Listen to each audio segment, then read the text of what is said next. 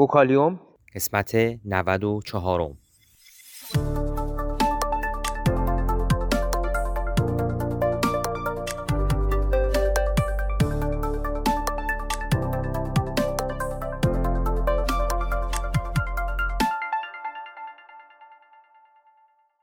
صدای ما را از آسمان نمای گنبد مینا در منطقه فرهنگی گردشگری عباس‌آباد تهران میشنوید.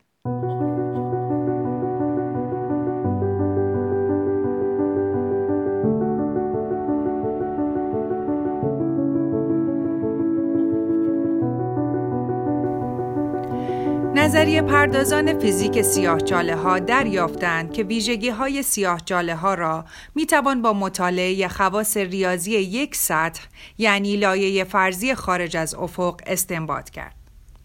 به این لایه می توان خواص فیزیکی همچون رسانش الکتریکی و گرانروی یا ویسکوزیته را نسبت داد. نمونه شاخص این خصلت‌های فیزیکی دم است که در اوایل دهه 1970 میلادی توسط هافکینگ، اونرو و بیکنشتاین پیشنهاد شد. این فیزیکدانان دریافتند که قواعد مکانیکی کوانتومی ایجاب می‌کند سیاه‌چاله‌ها به صورت یک منبع گرمایی عمل کنند. سطح افق هر سیاه‌چاله ظاهراً توسط لایه‌ای از ماده گرم کوانتومی احاطه شده است. دمای افق بستگی به آن دارد که از چه نقطه‌ای اندازه‌گیری شود. از دید ناظری که فاصله زیادی از افق دارد، سیاه‌چاله دارای دمایی است که به طور معکوس با جرم سیاه‌چاله متناسب است. برای سیاه‌چاله‌ای که دارای جرمی برابر با جرم خورشید باشد، شعاع افق رویداد در حدود 1 کیلومتر و دمای آن در حدود 100 میلیونیوم درجه است که از هر دمای قابل حصولی بسیار کمتر است. هرچه ناظر به افق نزدیکتر شود، دمای بالاتری را اندازه گیری می کند. وقتی فاصله دماسنج تا سطح افق به اندازه قطر هسته اتم شود، این دما تا 10 بیلیون درجه افزایش می‌یابد و نزدیکتر از آن حتی بیشتر.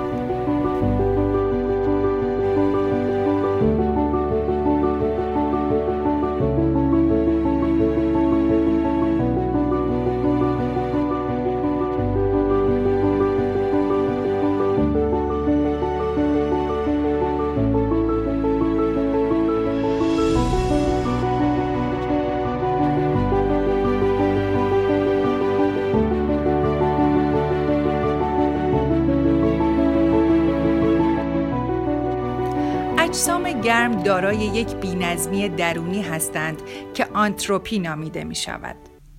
آنتروپی متناسب با حجمی از اطلاعات است که می توان در یک سیستم ذخیره کرد. این مثال از ساسکیند بسیار مفید است.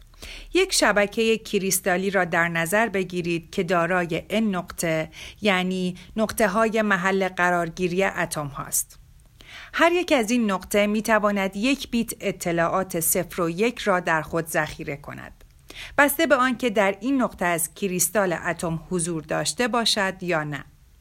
با توجه به اینکه هر نقطه دارای 2 حالت 0 و 1 است، پس کل کریستال می تواند 2n حالت را به خود بپذیرد. آنتروپی را می توان به صورت لگاریتم تعداد حالات ممکن تعریف کرد که تقریباً برابر با n، یا دقیق‌تر بگوییم متناسب با آن می باشد. بیکنشتاین کشف کرد که آنتروپی یک سیاه‌چاله متناسب با سطح سیاه‌چاله است. هافکینگ محاسبه کرد که در هر سانتیمتر مربع از سطح افق سیاه‌چاله مقدار آنتروپی در حدود 10 به توان 64 می باشد. این رقم نشان می‌دهد که دانه‌بندی سطح افق برای ذخیره چنین حجم عظیمی از اطلاعات، یا همان آنتروپی، بایستی فوق‌العاده ریز باشد. چیزی در حدود 10 به توان منفی 20 برابر اندازه 1 پروتون.